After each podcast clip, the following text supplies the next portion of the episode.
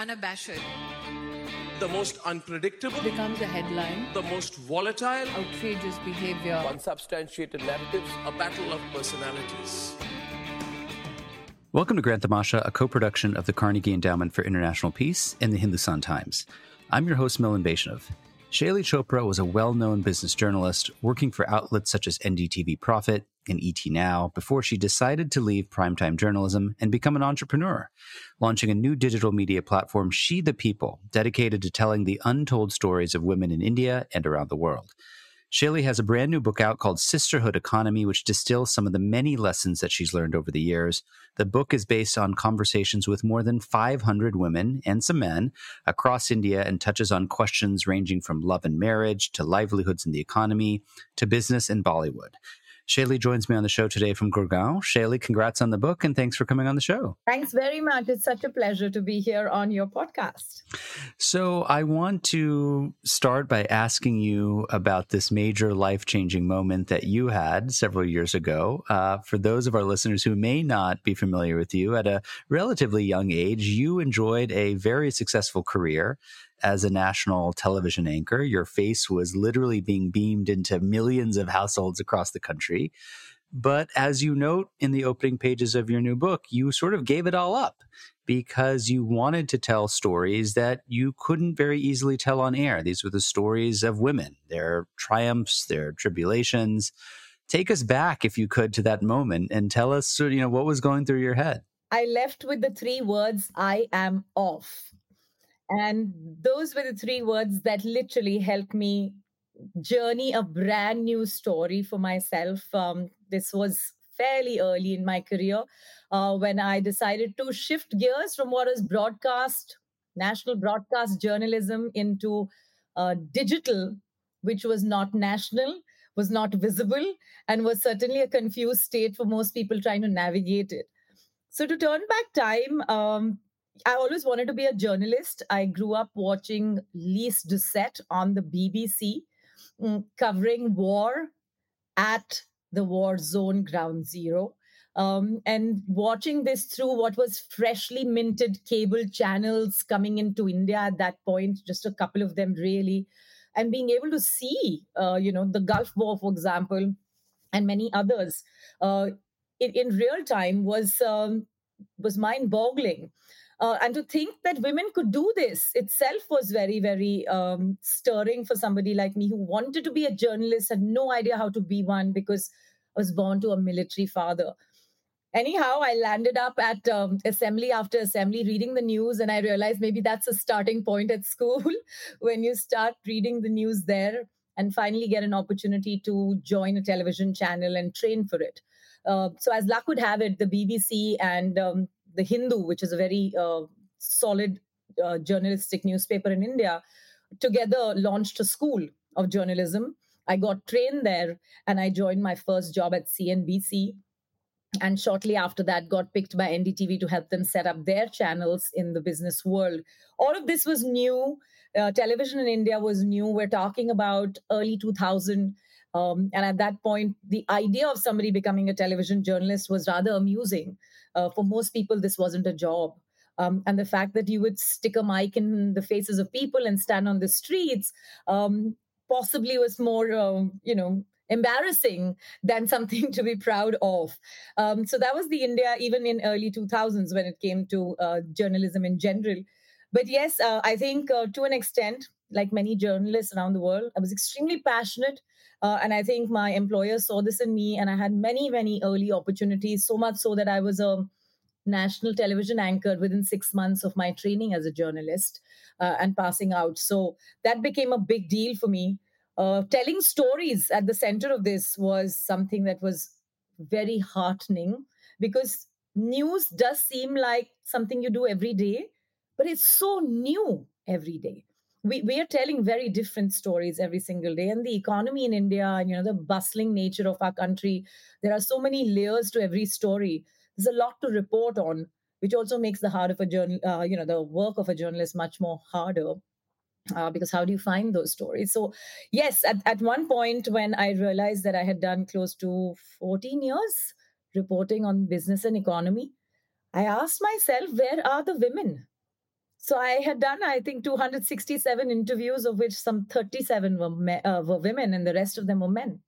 And this came with the nature of um, choices I had made. I had decided to do business and economy, and most corner offices were run by men.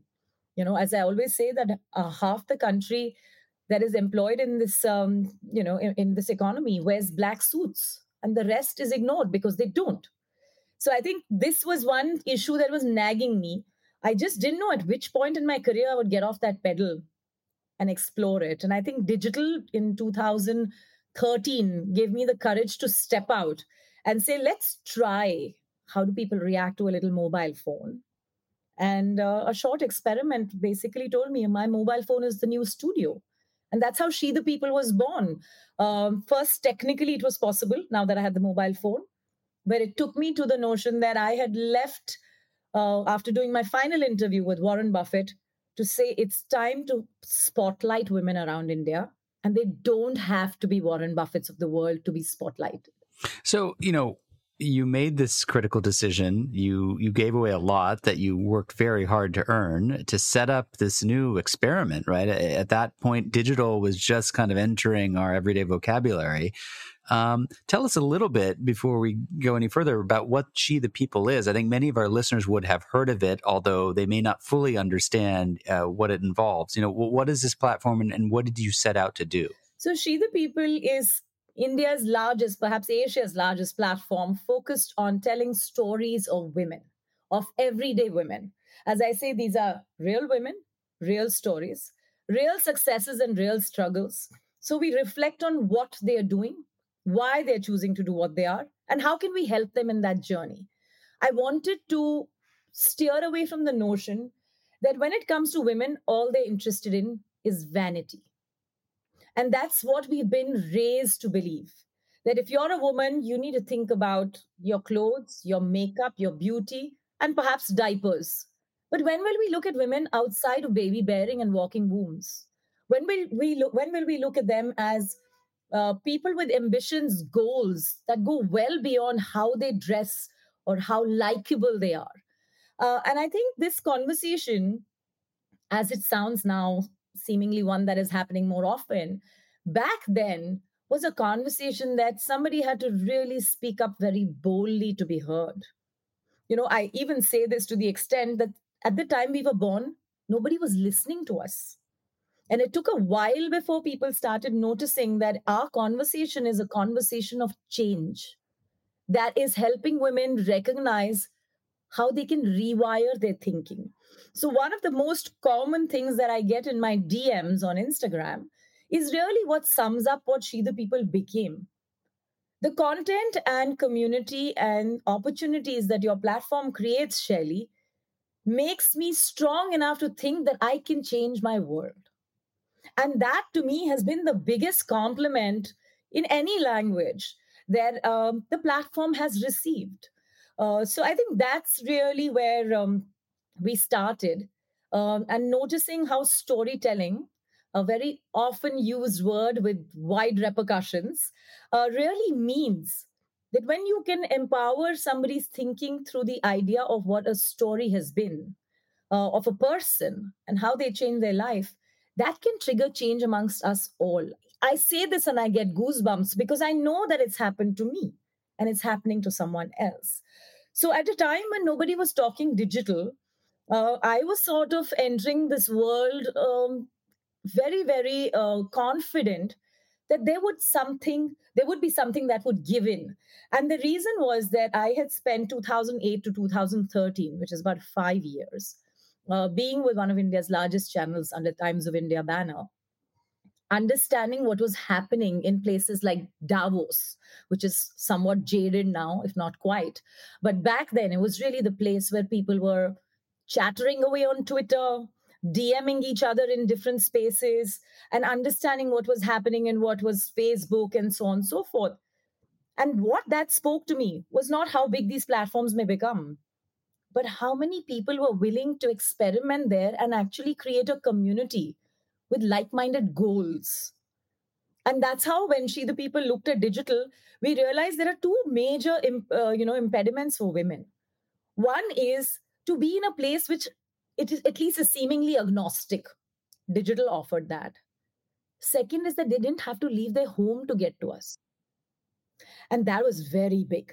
You know, if she could sit on a mobile phone and reach out to us and be part of a conversation, rather than have to explain why she was dressing up to leave the house or do anything, you know, be answerable to a husband or father or brother, or have to have an escort to take them somewhere because of safety issues. It just seems so, so natural for them that if this was the new power for them to accept or a community to become a part of, they were on.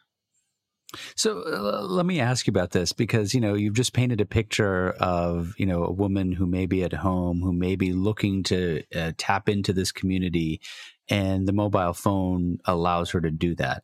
As you know and you talk about at quite some length in the book there is this long running debate uh, about female labor force participation, right?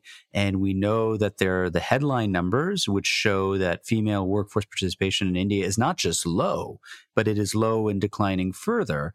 But you do point out in the book that, and I want to, this is a quote, almost every woman is a working woman, only some are salaried, right? Um, so does that suggest that the metrics that we commonly use to capture quote unquote working women is, are like completely out of whack with what the realities of ordinary Indian women's lives would suggest?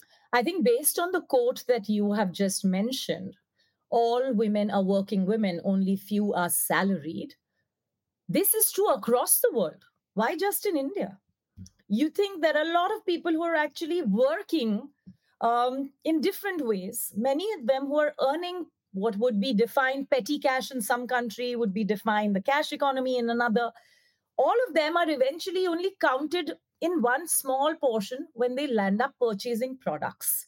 Enter the economy through the you know mrp or max retail price when they make a purchase. In india this is especially true because a large number of women are not in what is termed as the organized workforce and the term organized essentially means that you're part of a structural organization which is offering you what are social benefits as a part of the corporation's existence, right? This perhaps is a term commonly used across the world. It's called provident fund or some amount of saving where the government as well as your company invest in employee well-being as a part of the salary structure. But all these technicalities aside, simply put, women in India are often outside of the organized labor market of because we define labor in a very specific way. So that's why our figures, which by the way are not improving, so I'm not justifying this decline from 35% female labor force down to 24% till about 2019, and I hear even lower now, right? We're probably in our early, early 20s 20, less than 20, I mean, what just slightly more than 20% of the Indian female workforce is working. That's terrible, right? I think the number in the United States at my last check was close to 49.5%, right? I feel that we are accepting that one of the most vibrant, large economies of the world is functioning at subpar because half its population is nearly out of the workforce. I think that's massively problematic. Now, let me take you to the backstory of what I've tried to capture in the book Sisterhood Economy. I've talked about people who we don't count, and therefore we don't think that the work they do is measurable, right? This is not even at the moment, let's say, the work done by a woman at home. I'm talking about a masseur or um, a lady who works in somebody's house as a, a you know a housekeeper or a person who works as a nanny.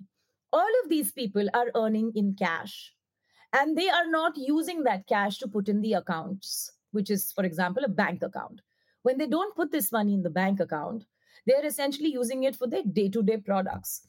At no point they are registering how much money they're earning into any government system nor are they willing to organize themselves to, let's say, the banking sector, even though India has created many incentives for women and men to open accounts at a very basic level. So we land up with people who do jobs in beauty parlors, jobs in homes, or at home salon services as people who don't belong to the entire space of um, you know being counted. In many languages uh, now, in the startup world, it's called micro entrepreneurship. Now, these are spaces that are very critical for two reasons. For economic calculation of what women can contribute, but more importantly, these jobs bring women agency. And we have totally wiped off the idea that an agency is a contrib I mean, an agency for a woman is an economic factor for any story to happen. Take the example why I say agency. One of the ladies who works as a beauty parlor, at home beauty parlor service offerer, told me how she today has more respect at home because she brings nearly half the salary or two thirds the salary that her husband earns as a guard in a proper, you know, retail store. Her husband, as a result, has recognized that she's contributing the house. So what does he not do, right? And this is the painful part. He thinks perhaps therefore he shouldn't hit her. Perhaps therefore he should educate her their children because they have two incomes. Perhaps they should eat better. Perhaps his wife should not sacrifice her meal in favor of her husband's. I mean, are you seeing the change that it brings there? In some cases, little money earned by women in micro entrepreneurship is the agency to say no hmm. to use at home. So, this is actually a very nice segue to something you talk about in the book, uh, which is the importance of role models, right? And and one of the things you point out is that you know one central reason why women don't choose high earning jobs is not because they don't have the skills or education education required. It's that there aren't enough female role models in in these sectors, right? And you know you've now been on this journey of She the People for several years. In that span of time, how quickly are things changing? So as on today, we have interviewed five hundred thousand women who are not CEOs or seen on the front pages of magazines. Each story is a story of some success, a lot of struggle, but every one of them is supremely inspiring. Now, why did this matter? This mattered because we had to normalize the notion that women need to celebrate smaller wins. I use the term smaller in double quotes because our expectations of what a win is is the day you land like the biggest job in you know the corner office or you become a minister and i think that's actually one of the big disservices that we are doing to the idea of success. We are raising the bar so high that a lot of people shy away from even trying for it right? So first was normalize what should be called success. Me another girl next door somebody who's perhaps able to you know talk to her daughter and get her into a job, somebody who can work from home, somebody who can feel confident that working at home is her power, any of these. You know, one of the reasons why I brought up what you're talking about, about the book, is why women give up high paying jobs. One is because we are conditioned to not believe that the jobs we do are high paying or deserve to be high paying, right? We have already decided that the job of a coder is far more important, let's say, than the job of a graphic designer, right? Uh, things are slowly changing, but very little. Uh, we have already made this notion around the world techies are more valuable to the company than, let's say, somebody who's joining at a uh, at a marketing level or or perhaps at a communication level right so there are and and this the reason i say this is because traditionally we've seen a lot of women in marketing communication and we've seen bro culture of course in the techie world. So i'm giving examples of industries where this is pretty stark. Or for example more ceos are male and chief hr officers are female right? So we have already ascertained in our world through different ways in the past that there are certain jobs that are more high paying. And as it turns out they happen to belong to men. But it takes me to a, a rather uh, social element of what happens in uh, many parts of the world. And I'm guessing this is true for the developed economy as well. Women are shy to take up high paying jobs. If they end up earning more than their husband, then they'll be in trouble. They don't want a situation where they land up with jobs that pay much better than their husband or even at par, because that's not good for domestic peace, right? That's one part of it. The other part of it is our parents raise us to believe that we have to eventually adjust and compromise with our partners. And large part of this compromise also comes in uh, with the statement when parents say that you're overqualified to get married. That essentially means that either you have studied way too much or you are capable enough to get much more than your husband, but we would like you to stay at base because life and family life is more important than careers and ambition, which I think is intrinsically linked to the idea of economy.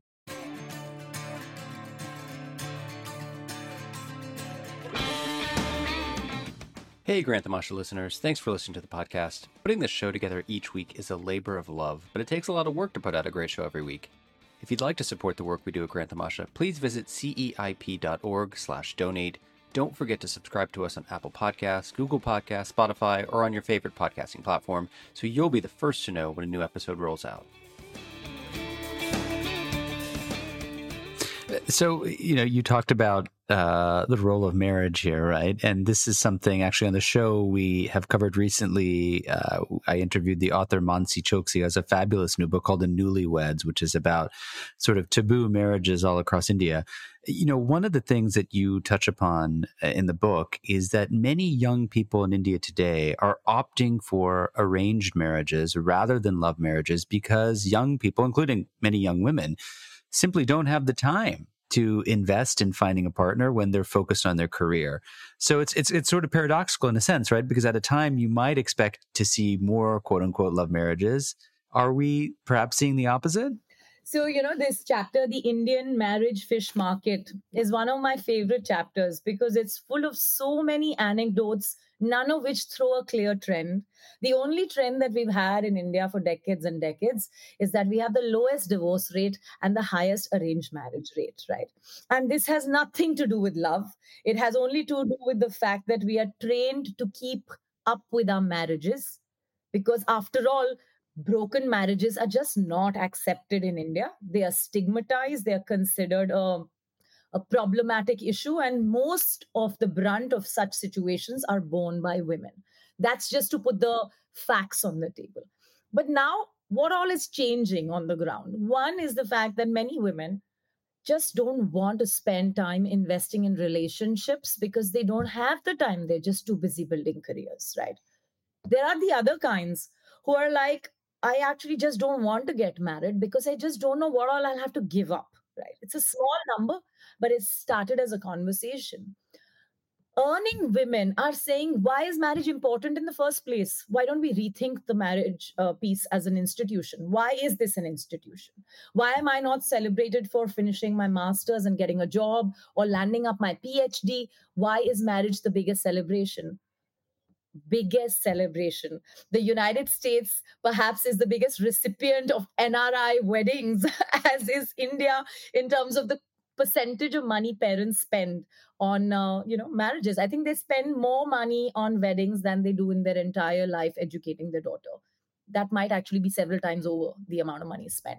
So we are seeing that the marriage situation here is seeing a small sliver of shift but it is driven by the fact that parents have usually said if you get married to a person of your choice, everything that happens after that is your right. is on you. Is on you. Repercussions of a bad marriage, anything that you disagree with, we didn't do it, right? There is a very moving story in this particular piece, which links to what happens in a country like ours, the realities. So, Indian Institute of Technology is the top notch engineering institute in this country. A woman died by suicide uh, during her PhD a few years ago. Her parents came out to the press with tears in their eyes. And instead of perhaps questioning that she had had a death due to dowry being demanded by her in laws, they were blaming themselves for not having invested enough money and saved enough money for her dowry and regretted spending that money in helping her achieve a PhD at the Indian Institute of Technology. That story is such a telling piece of what happens in India.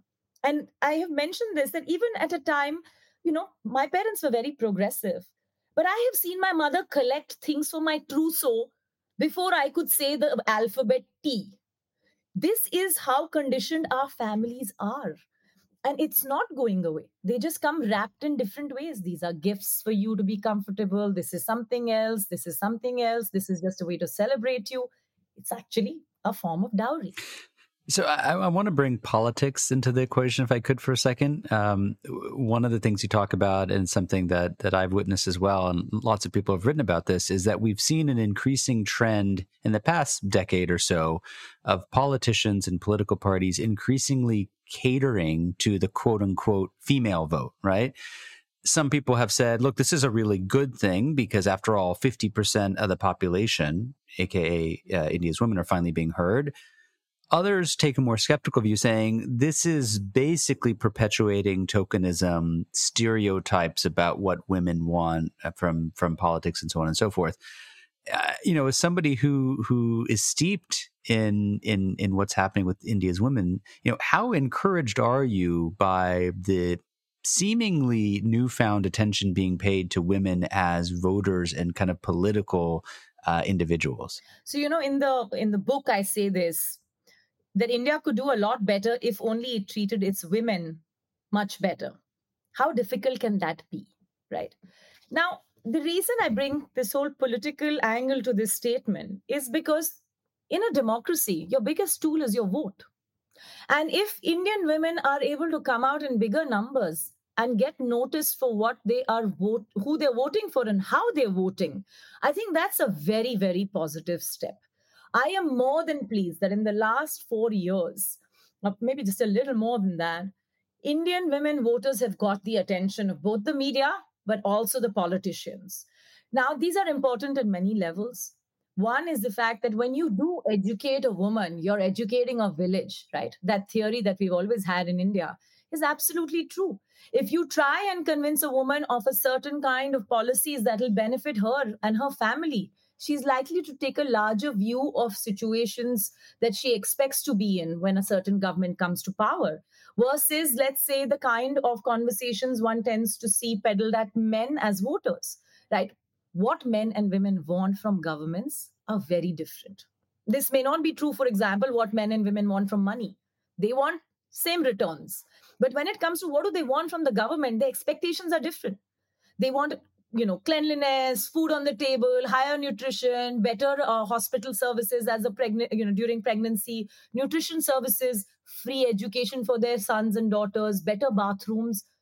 I've never heard men have these conversations right men will talk about farmland uh, agricultural practices how much discount on the um, you know maximum retail or minimum support price which is a practice in india to assure basic income to farmers. They'll talk about things like that. Eh, you know, uh, I don't think we could complete this conversation without talking about a, a, a, taboo subject within a taboo subject, which is the role of the mother-in-law, right? The sas bahu. I mean, this is uh, in every society a difficult relationship, perhaps none more so than than in India we have this stereotype ingrained in our heads of the mother-in-law as the so-called monster-in-law, right? I think as you put it in the book, who sort of dominates the daughter-in-law's life, making it a living hell. You looked into a lot of actual empirical research on this. You know, how true to life are these stereotypes that we have in our head? So interesting that we're, seg- you know, the segue comes from politics to another form of politics, politics right. at home, right? And this is something that's extremely alive but I do make a very big pitch in this book that while we recognize the politics at home between mother in law and daughter in law, and it's universal, um, we are forgetting how important this relationship is because how easily we belittle it. And the reason I say that, in most cultures, women spend much more time with their mother in law than they do with their mothers. In India, girls are raised to be given away, or as somebody said, married off right? You're not married. You're married off, which means you're not going to come back to this house to your parents, right? And they will not welcome you back. So, therefore, you are going to spend that time with your mother in law. And if you're going to do that, bunch of things come out through the data in this book, uh, which has been done, you know, a research uh, led by a World Bank economist, that you do need to recognize how mother-in-laws influence decisions on health. When should a woman have her baby? How many babies should she have? Whether or not she should be concerned about the sex of her child. How often does she go for nutritional checks? What is the respect she deserves at home? Should she be uh, forced to cover her head in a ghunghat? Or can she have her head straightened up like anybody else with her dupatta down and looking, you know, just into anybody's eye while talking? We have these cultural notions about how a daughter in law has to come packaged in some sort of a wrapper and stay like that and forget her entire identity, right? In our cultures, in our some of our subcultures, we don't just change the second name of a woman. We ask her to change her first name as well. So literally wiping off her entire identity before she's married, right? These are very problematic issues. And therefore, the pitch I make in this book is that we have always glorified the role of a mother and we have denounced the role of a mother in law. I think we need to look inwards. Are mothers raising their daughters wrong? And are mother in laws getting conditioned to raise their daughter in laws or be in relationship with their daughter in laws because of what we watch on pop culture? Could we change this? If a mother does not raise her daughter to believe that her, you know, they, they say this in India, that once you go to your mother in law's house, she will set you straight. Right, right, right. And they right. say these with gestures, you know, gesticulating. That just wait, you arrive at your mother-in-law's house and she will straighten you up. And so do our pop culture uh, shows. So we have propagated this so poorly uh, that we are forgetting that if a woman today, and there are stories of such women in the book, a woman today finds her biggest support system in a supportive mother-in-law. One woman went to the extent of telling me I think that women should not look at the guy and get married. You should always first figure out your relationship with your mother in law because she'll be the game changer in your pursuing a career, having a baby or not, getting respect from her son. All of that comes from there. And that is an alive truth. We need to fix that. To the point to mothers, right? Mothers, not, I mean, Indian women or women anywhere are not just half the population, they raise the other half. We need to fix how we raise our women and raise our sons. Well, yeah, I mean, uh, just to emphasize the final point you mentioned about the sons, I mean, I think that's also a point you make in the book is like, you know, if if and when mothers-in-law are turning into monsters-in-law, right, the son also has to play a role, and we often let the son sort of get off the hook, right, scot free, and and and and and blame the mother. I, I want to ask you um, before we run out of time about technology um, because there is a very interesting part of the book where you talk about the transformative power tech is having, um, both in terms of changing stereotypes, you know, giving women new opportunities, whether it's you know in television and business, their daily lives. Um, you also introduced this term which I'd never heard before, femtech. So I've heard of fintech, but you know, tell us about what femtech is. So femtech is basically female technology focused on health and this uh, is something that I myself have started working on. And I think I mentioned that in the book as well that women having agency over their health, uh, particularly on gynecological and sexual wellness. Um, we in India are far from wellness. We're not even doing preventive tests right now. And the idea of femtech is to focus on female health solutions as separate from the idea of generic health. And this ties into what I started out saying as to why I started She the People. We don't look at women for being individuals, we see them as baby bearers. As a result, Indian women go to the doctor for the first time once they're pregnant. Just imagine they don't go to a doctor before that for nearly like at an average age even if the lower uh, band of the age we're looking at women getting married at 20 and almost being pregnant at 21 right women need to go to the doctor perhaps at the start of their period and continue to do that throughout their hormonal cycle at the very least. Because female uh, hormones are deeply connected to physical health internal health and mental health. All of these are linked. So the idea of femtech actually looks at approaching health with a gendered lens you know, Shaili, I want to sort of ask you about what comes next, right? You've been I- embarking on this journey of She the People now. I think it's seven years now, going on eight. Um, you you decided to make this big break with your broadcast journalism career to pursue a different form of journalism and entrepreneurship. Um, how are you thinking about your next chapter? So I think for me, the next chapter came from within She the People. uh, because we talk to our 4 million strong community as well as our 20 million strong uh, viewership uh, very regularly. And that is actually the cornerstone of our success. We listen to them, right? Uh, and they just simply said one of the things that we are struggling with is how to get health solutions that are discreet, judgment free, and targeted to our needs. And that's how the idea of Gytree was born, G Y T R E E dot com. Uh, this is putting female wellness right at the top. And it curates the entire programs that we offer based on symptoms. I mean, all the women and men listening to this podcast will notice how when women are not feeling well, they don't come up with a specific answer to, you know, I am having a specific disease or something, right? They say, oh, you know, I don't know why I get this sinking feeling.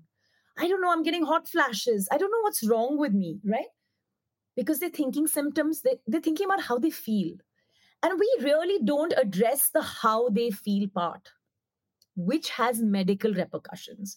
So we're thinking like women think and building the entire femtech platform based on that very idea that if we start talking to women in the language that they're feeling they will start noticing that this actually has a deeper connection to a specific problem whether it's polycystic ovarian syndrome linked to facial hair whether it's just mood swings linked to abdominal pain or any of this one in four women in india land up at the doctors at the fourth stage of endometriosis when their pain is unbearable.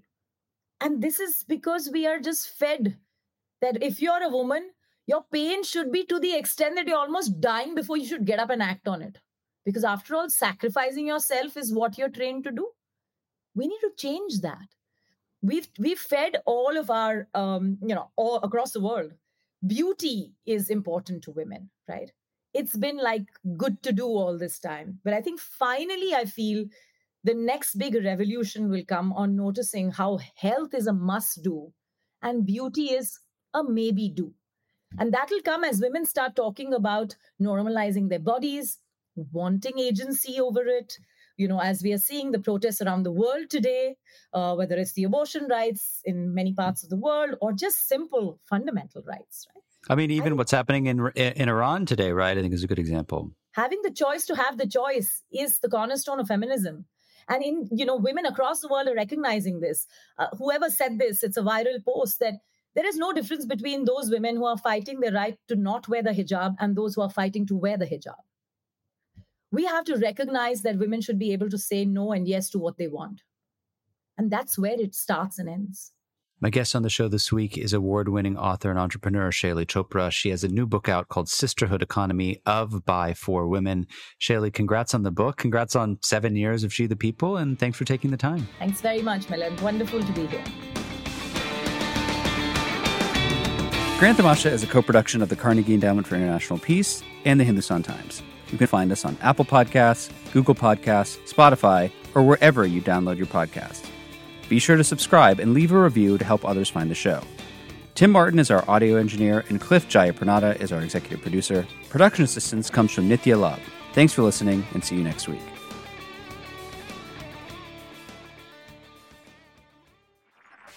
This was a Hindustan Times production brought to you by HT Smartcast. Smartcast.